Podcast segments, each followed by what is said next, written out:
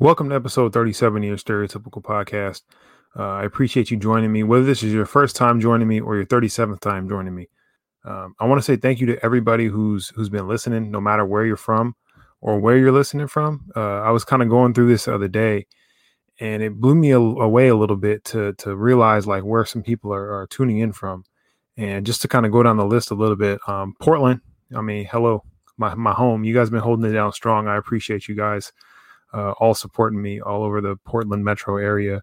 Uh, whether you're in, you know, the city of Portland or Vancouver or Beaverton or I guess even Hillsboro and Gresham too. We can throw y'all in there. Um, Eugene, Vancouver, uh, South Holland, Brussels. I don't know who's listening in Brussels, but you are listening steady and strong. So whoever you are out there in Brussels, I appreciate you. Uh, it means a lot to me. Um, San Francisco, Seattle, shout out to Tacoma and Lakewood for real. I, I sometimes I forget about Lakewood. I went to high school and middle school in Lakewood, and I guess I just kind of lump it in with Tacoma. But um, yeah, a lot of a lot of roots in Lakewood. So I appreciate you guys all coming through and supporting. Uh, it really means a lot to me. Um, I don't get to come home nearly as much as I want to. I'm usually only there like two or three times a year, but every time I come home, I appreciate uh, being there, and it gives me a nice, fresh perspective on like where I started, and it kind of I don't want to say humbles me, but it's just a nice reminder of where I come from and who I am. So thank you, Tacoma and Lakewood, uh, Springfield and Eugene. I already know who that is. AD, if you're listening, I appreciate you. I love you. Uh, Tammy and Ace, I appreciate and love you guys too. Um, Bend, Oregon, Chicago, Hopkinsville. I don't even know what state that's in. Louisville, Springfield, Denver, Canby, Blythewood. Shout out to you, Sonny. I know that's you out there in Blythewood uh, Puyallup, man, Los Angeles, just everywhere. It's there's so many different places. Toronto, uh, a couple places in the UK and Australia. So wherever you're tuning in from, I really appreciate you. It means the world to me. And you know, this whole thing wouldn't be possible without your guys' support. Seriously. So I, I just appreciate you guys. And every time I see different people listening, it's humbling. So thank you very much. Um, that's my my little listener shout out to everybody from all over wherever you're listening from. So thank you again. First topic I want to jump into today is Kobe is no longer with Nike. I don't know what's going on over there. I'm sure we'll never get the whole story. I don't know who's going to be the one that spills the tea on that, but oh man, that's uh that's a tough pill to swallow. I think it's bittersweet for a lot of people too because it's cool to see Vanessa like put her foot down and say, "Well, you guys didn't offer us a lifetime contract, so like we're up out of here. You know, we're hitting the door." Um, I appreciate her standing strong, and I think this cannot be overstated enough because it's definitely been understated. Vanessa Bryant doesn't get enough credit, uh, in my opinion, from the masses of how well she's handled this entire thing. Um, from the time Kobe passed and Gigi, obviously, you know, she didn't just lose Kobe; she lost her daughter as well. And I can't imagine what she's going through with with all that. And then on top of that, to be dealing with contract negotiations with a sneaker company. I mean, I'm sure that's not even at the top of her list, but to know that fans love and adore and appreciate um, what Kobe did and what he kind of means to basketball and, and to culture in general, um, for her to handle it so gracefully, shout out to her. That's that's not an easy thing to do, and I couldn't imagine being in her shoes. So, um, yeah. Now this part is the hard part. So, what are they going to do with all those silhouettes going forward? Because there's like one or two more pairs I think that are supposed to come out. And then after that, they aren't going to put any like Kobe insignia whatsoever. So the Kobe uh logo logo, I'm pretty sure I butchered that, but um the you know what I'm talking about the little Kobe logo kind of looks like a tr- uh, funky triangle. Uh they can't they're not going to put that on there anymore. They're not going to put the signature on there anymore. So are they about to just be slanging uh, what looks like generic Team Bank Kobe shoes. Because if that's the case, I'm sorry. As far as I'm concerned, if you buy a pair of like I don't care what it is, you could buy it directly from Nike. If it doesn't have the Kobe insignia on it and it's a Kobe silhouette, you might as well have on fakes. Um, I'm just gonna keep it real with you. It's not the same thing at all. I know Nike's had to cross this bridge before with other athletes, but um, this is like seriously dropping the ball because Kobe is iconic beyond beyond comparison in a lot of ways. I mean, how many how many signature how many athletes with signature lines have as good a body of work as the Kobe series? Um, I would challenge that other than Jordan, and really let's keep it let's keep it real. after 14, there's maybe like what five good signature Jordans after that. Um, I mean, I think there's there's some cool ones, and the storytelling is great, and like that's what we get swept up in a lot of times is the story. But pound for pound, Kobe Bryant has one of the best uh, signature lines of all time. And I would put him up against I, the only other couple people I'd probably throw in that category, like I said, Michael Jordan, obviously, and Penny. I mean, other than that, at least at that particular brand, who else are we throwing in that list? Because I don't know anybody else that that has a body of work like that. I mean, just I mean, shit, just the Kobe one through six right there. That's enough to have like you know some serious com- competition. So I don't know what they're going to do going forward. Um, I'm curious to see what happens, but I don't know if I'm going to be buying any more shoes from Nike. Um, I've seen a lot of cool stuff coming out from New Balance. Adidas has been doing some cool stuff. Uh, there's a couple other brands out there I like that like what they're doing too. So I'm curious to see what some of these other brands do and and kind of like what they're doing. But I'm I'm just uh, I don't know. That whole thing kind of rubbed me the wrong way. And I shout out to Paul. Um, Paul, I appreciate you bringing this up because we were kind of talking about this a little bit last week. What are they going to do going forward with retro basketball shoes? Because now they have like they have KD, they have LeBron, but like people aren't gonna go buy LeBrons like that. Like people don't buy LeBrons to be like, yeah, I'm about to wear this shit with jeans, right? Like, when have you ever seen somebody rocking LeBrons with jeans? Go ahead, I'll wait. I'll wait. Right, right. That's what I'm saying. And if they are wearing them with jeans, you know it's not like the oh, let me get the tailor taper look. It's that boot cut shit, right? So I don't know like what they're gonna do going forward with the signature line, or excuse me, with the retro basketball silo because uh, LeBron's don't resonate with this generation like Jordan's did with our generation. So they're gonna definitely have a, a tough time figuring that out over the next few years. Um, I don't see people. I mean, you go through and look at like some of KD stuff uh, from his earlier earlier days. The KD four is dope. Uh, they could probably retro that, but I mean, who's lining up for those? You know, like who's who's are those selling out on sneakers? Are those shoes that people are going to be like fighting each other over? I don't see it. So I mean, losing Kobe is a big blow to that brand as a whole, and I think that like that ripple effect is going to be tough going forward because Kobe has some beautiful signature shoes and. I mean, they're really, really tough to get too. I think that was another problem is Vanessa Bryant was kind of sick of like the the difficulty that fans were having um, in getting a hold of some of this stuff. If you know, for example, if, if 10 million people want the shoe and there's only a million pairs, that means you only met 10% of the demand. That's that's creating a vicious resale market, obviously, because if you go on StockX or Goat or eBay, because now they verify authenticity um, all of a sudden, which I find very interesting they have Kobe's going for like I mean, the second that they found the second that people found out that the line was like going away and like they're no longer doing Kobe's at Nike, I mean, prices skyrocketed. Like I'm talking, I looked at a size 14, um, which is my size, for a couple of pairs, and I almost pulled the trigger and was like, oh, okay, maybe I'll spend 700 bucks on two pairs of shoes, right? Thinking like that's a lot of money.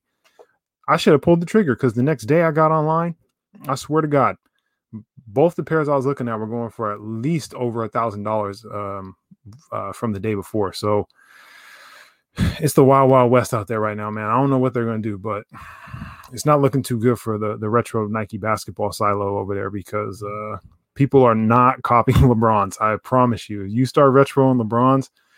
Um, I mean, there might there's going to be a few one-off pairs. Obviously, yeah, there'll be some. You know, like the the South Beach Eight is dope. Uh, there's a couple other ones, but for the most part, like people aren't buying LeBrons like that. And you can argue with me all you want to, but uh, if you think that Kobe's will, if you, excuse me, if you think LeBrons will sell the same way that Kobe's do as far as like a retro standpoint goes, you're crazy. Enough of that. Simone Biles. So Simone Biles was a Nike athlete for quite some time now, and she left and is doing her own thing with Athleta now. And I saw one of the reasons that she that she decided to leave was that she felt like her voice would be better heard in other places. So, you know, kind of reading between the lines and thinking about it from her perspective, she's a young black woman who is watching a lot of things going on in the world right now, especially in America, that I, she's obviously not comfortable with and she wants to say something. And I don't feel like she was maybe provided that platform or that kind of like, I don't want to say go ahead, but let's be real. If you're sponsored by a, a, a company, you know, they can kind of tell you, like, hey, what you did there, like, that's a violation of your contract or this, that, or the other. So I don't know the details of it like that, but uh, what I'm going to assume is that she wants to be more vocal in her efforts uh, as far as social justice is concerned. And I think she she made a decision that is going to be kind of looked at funny at first, but if you've ever went and checked out some of the clothes at Athleta, they have some dope stuff. Like they're not uh they're not Lululemon, but if you know Lululemon, you know that that is the gold standard of women's workout clothes. I don't care who you are. I don't care what brand you work at. I don't care what you've worn before. If you put on a pair of Lulus, you could feel the difference. And fellas, I know personally because I was like, oh, this is whatever. I started buying men's stuff from Lulu. Good God, best stuff I've ever bought. It's it's worth every dime. And I know like typically you look at a price point like that and you go, okay, that's pretty expensive. But okay, riddle me this: Would you rather pay $120 for a pair of, let's say, sweatpants. So $120 for a pair of sweatpants. That's the best quality. The material feels amazing. You could dress it up, you could dress it down, you could wear it to the gym, and it's going to last you a long time. Or would you rather pay $60 twice because the first pair you bought falls apart faster because the quality is not as good? So you spend the same amount of money but you only have to make one purchase if you buy the $120 pair. I'm gonna go with the $120 pair. Um, you know, you can make the decision on your own. You're grown, do what you do. But personally, Lululemon is where it's at. Anyway, so with uh, with Athleta, they have great apparel. Like their stuff is really, really good. I'd put it up against a lot of the other um, higher end. I say higher end in air quotes because I, I feel like it is higher end uh, women's apparel out there for for ath- athleisure. And I think Simone Biles made a great choice. And I think going forward, she's going to have the opportunity to kind of like just do things on her own and do the things the way that she wants to do them. Um, one thing that's been very important for our generation, uh, and I, I, mean millennials, and then the generation coming behind us. I don't know what the hell that generation's called. Uh, forgive me, generation behind the millennials. Why? I think maybe somebody can correct me. Let me know. I don't know anyway, um, it's been important for us to be able to use our voice and whatever platform it might be to, you know, say the things that we want to say. So if an employer is against us maybe speaking out on certain issues, then a lot of us don't want to go work for that company. And like let's let's keep it real. A lot of us have had in our professional life post college probably three, four, five different jobs by now. Some some of us more. And the reason for that is because I think we've had the ability to be more mobile in what we do because we know what we want. So we're not in that same mindset of our parents of like, okay, let's grab this good job. Let's work here for 30, 40 years, whatever it might be. We'll build that pension up and all that. And and that's just it. We'll right off into the sunset.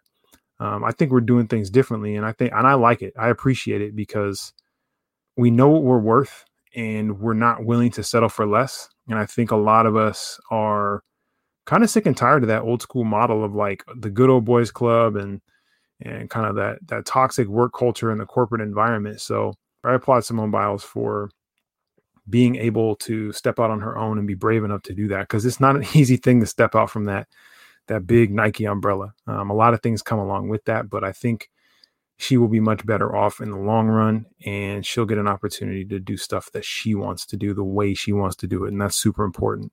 So uh, shout out to you simone biles and uh, i appreciate you doing things the way that you want to do them. I got a little challenge for you guys.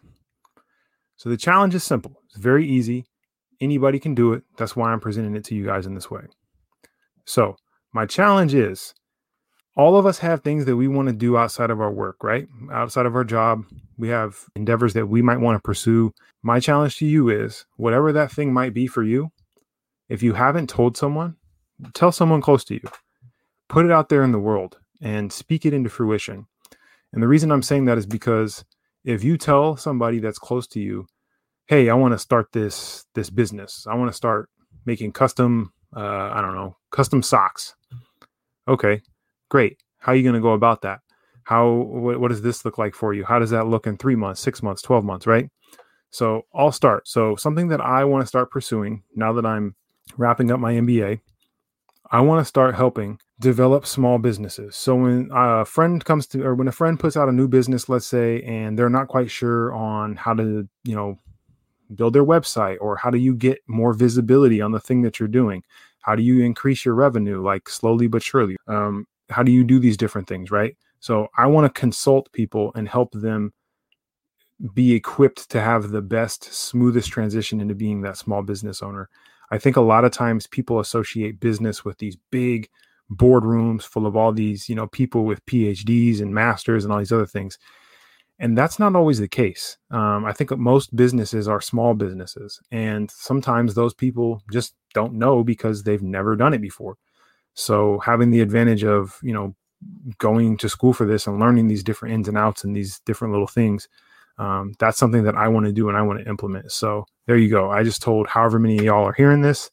That's something that I want to do. So my challenge to you is to find that that next thing that you want to do and you want to work on, and put it out there in the world and tell people because you never know. Uh, you never know where it's going to take you. You never know who's listening to you. And um, I heard Mark Cuban say this recently. You don't have to be right all the time. You just need to be right once. So that one time that you're right, that one time that you spoke up and said that thing that you were too scared to say before, now people are paying attention to you because now you were brave enough to put yourself out there. So what do you think is going to happen in return?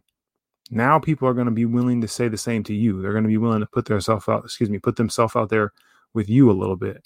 And I think that's that's how collaboration and that's how like the best ideas start is people bouncing things off of each other, working together and trying to move in the same direction at the same time. If you know you have you tell three or four of your friends and you know one of those friends or two of those friends are on your side and they're with you or you know maybe two or three of those friends are knuckleheads and they don't really give a shit about the stuff you have going on out there uh, in your day to day you know that, that's going to be tough. But if you tell somebody that you know that you're close with that like you can confide in that they'll call you on your bullshit that person will help you. And i think that it'll be it's a helpful exercise to do. So that's my challenge for you over the next week find that person, tell that person, speak it into fruition, and start working on whatever that plan might be to get to that next thing. Because um, I know I'm sure as hell putting as much time as I can into the stuff outside of my day job because uh, I have bigger dreams than working for someone else for forever. And I know a lot of you guys do too. So it's not easy. It doesn't always feel good. Uh, editing a podcast at midnight when you all you want to do is go to bed isn't always the funniest thing in the world, but it's very gratifying. And when I say I'm going to do something, I do it. So if I tell you this episode's coming out at 7 a.m. on Tuesday, like clockwork, this episode will be out on Tuesday at 7 a.m. So a little more serious subject matter. Um, a lot of us, you know, unless you've been living under a rock, I've been seeing all these police shootings going on, uh, especially um, people of color and more specifically black men and women and man, I mean, I feel like a broken record. Uh, this is the 37th episode, and I'm sure if you go back through and listen, this has been a subject, I don't know, 10, 15 times already. And it could have been a subject every damn episode, to be honest with you, because it's like a new thing's happening every week. So, um, my first degree is actually in criminal justice. And one of the things that they emphasized the most in that program was community policing. And I think that's a complete crock of shit uh, to be honest with you. And I don't mean that community policing is a bad thing. That's not what I mean. Community policing is a great idea, but they don't implement it, they don't utilize it. And oftentimes, when these people are responding to a call in a neighborhood or they're showing up to something, they have no rapport with this neighborhood or these people at all. So they're showing up. Uh, you know, and most people aren't excited about the police being there in the first place and they're having to try to interact and talk with these people that are not from the same neighborhood as them. They don't know a damn thing about each other, and it just it's it's not a great way to start off a relationship um, that needs a lot of communication. So, how do you go about changing that system? I think um, completely defunding the police is not the right answer. I don't believe that taking money away from that those organizations is the right move. However, I do believe that that money could be better spent on other things, like ongoing training. That is something that should be happening every single week. Uh, we exercise our bodies on uh, almost daily basis, most of us. So why are those same people that are trusted with a you know badge and a gun and authority and uh, are going out here and acting like Dirty Harry? So my thought is, you know, you have three days on patrol a week, and then you have two days of training. What that training looks like could be different based off the person, based off the experience, and how much time they've had. But more training is a good thing because that gives them every opportunity to not have an excuse to go out there and do something stupid.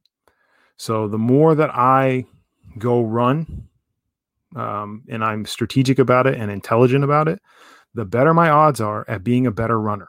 So the more that I'm working with a mental health specialist and learning the different signs and symptoms and things to look for in a person that's having uh, an episode or going through something that doesn't necessarily warrant the response that you are trained to do now as a police officer is a good thing. Um, I think that, that that money could be spread around more to social services like uh, responding to mental health issues and those sort of things. Because if you live in Portland, I mean, you see what's going on there's homeless people everywhere. And I know that people complain about it and they say all these different crazy things. What the fuck do you want them to do? They have to go somewhere.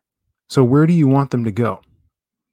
I, I understand it's a problem. I understand it's an eyesore for some people, but let's not act like you and I aren't five bad decisions in a row away from being in the same place as them potentially. Imagine sitting in your in your place, warm and comfortable with a stomach full of food and then being like, oh, those people outside in those tents, real eyesore. Like, do you know how much of an asshole that makes you look like? So there has to be something that can be done. Uh, there's far too much money in this country to not have a logical solution to it. And I mean, complaining about it and just saying like it's an eyesore and it's it's got to go away. That's not going to fix the problem. So uh, I don't know what the answer is, but I will tell you bitching about it in the way that a lot of people bitch about it ain't the way. And having police respond to it, damn sure ain't the way. So that that's um we could get into the weeds on it more, but the last thing I'll say about the the police police reform is that it's going to take a concerted effort from from us, honestly, from everyday average people to stay on top of these police departments and make sure that they're being held accountable because the young lady who was uh, shot in the chest four times by that police officer, yeah, she had a knife. But you mean to tell me that a 15, 16 year old girl warranted the response that that officer gave? The officer definitely needed to intervene. But my question is what was wrong with your taser? She's not some six foot three, 280 pound linebacker and even if she was, what's wrong with your taser? I'm confused because this goes back to police training. Instinctually, they are trained to go for their gun. I want to repeat that. Instinctually, they are trained to go for their gun. So if I train you and I tell you every single time that something happens, that is your response, it will become second nature you will reach for your gun and you will point it at people. And then the likelihood that you will use it increases. So that was an unfortunate situation. There were a lot of other things going on that they were not informed on when they showed up to that call. And the way that they responded was not correct. I understand that there were things going on and they didn't know in the moment, but at the same time, again, where was your taser? No answer because that's their instinct. They go for their gun every time. Doesn't matter what it is, doesn't matter what the situation is. Instinct instincts kick in and they will go for it. And, and, and the the worst part of it all is like I said at the beginning, black people are paying the price for this. But let's not twist it. White people are getting shot by the police and getting fucked up by them too. It's not just black folks. Um, yeah, it's disproportionately uh, black folks far more often so um, obviously, we're going to be more vocal about that. But at the same time, white folks, let's not get it twisted. the police are fucking y'all up too. So y'all, we are all we should all be on the same page on this. The the whole like SWAT team paramilitary uh, mindset has to go, and the the easiest way to do that is for us to stay on top of them and do everything that we can to make sure that we're electing people that are holding them accountable and going to have um, third party third parties investigating these police departments that do not have a vested interest in that department the less connected that they are to that department, the better, because that means that they can objectively make decisions about those police officers' actions. Um, it should not be an internal investigation. So, if if my kid goes to school and he's bullying all these kids and he's doing, you know, just acting up, being an asshole to his teachers, does the school send the kid home and go, "Oh, it's cool the parents are internally investigating. So we don't need to discipline the kid at all. No, they don't. They take care of it because the well being of the other students is at risk. So if our well being is at risk, someone needs to be able to intervene and say, get that motherfucker off the streets. They shouldn't have a badge. They shouldn't have a gun. They shouldn't be doing this job. And the only way that that's going to happen is if we continue to elect people that actually hold these these folks accountable. I Hope you guys are on the same page with me with that. If you're not and you disagree, feel free to to let me know about it. I'm happy to have that conversation with you as long as it's constructive. Um, but just know that's going to be an uphill battle for you. So, the last thing I'll say about the police reform issue before uh, before I wrap that up I also believe that these police departments need to do a better job of going into these communities actually getting to know people and actually actively recruiting black and brown officers, male and female. You know why? Because most police, police departments do not reflect the community that they serve at all. So, if we had a perfect scenario, and this is in a vacuum, and the population of Portland is, I don't know, freaking 90% white, uh, 5% Asian, 5% black, then we would have 90% of that police department would be white, 5% would be black, and 5% would be uh, different Asian ethnicities, right? Because that is a direct reflection of what the community looks like. So then we have people that represent that same community that they're serving at the table when decisions are being made or people are saying things. So it's not, oh yeah well there's this this bad gang situation over here it's no actually this is what's going on because i live in that neighborhood or no that's not what's happening that's not accurate because uh, you know i was talking to my my kid and and they know this person and that's this is what's going on um, having an accurate reflection of what the community looks like is vital to the success of a police department if you don't have officers that are from those communities and from those neighborhoods how the fuck are they supposed to know what's actually happening in those neighborhoods they're not going to know. it's not possible. I don't live at your house. So how the hell would I know what's going on in your house? But then I'm going to be the one telling you what to do and how to handle things when things come up at your house? It doesn't make any sense. It's the same thing in policing. You have to have an accurate representation of the people that you're serving on a daily basis. So that'll bring us to a close for episode 37. A little bit shorter, but uh, it's just yours truly. No guest today. So um, I hope you're enjoying your your day, whatever you're doing. Um, I know it's Saturday here, so I'll be posting this on Tuesday. So by then, I'm sure all hell will break loose and I'll have missed something. But it is what it is. I'll get to it on the next episode. I appreciate the love every week. The interactions that I have are are just better and better. So um, thank you. Uh, that'll do it for episode 37 of your stereotypical podcast. If you're not already following on Instagram, YouTube, or all of the streaming platforms, Spotify, Google and Apple Podcasts, please go do so. Episode 37, over and out. Get a load of this guy. I'm seasoned like a motherfucking fish fry. Fish fry, fish fry, fish fry. That's a lot of seasoning. Oh, well, you're a seasoned vet. Is that what you're saying? Is that what you're saying?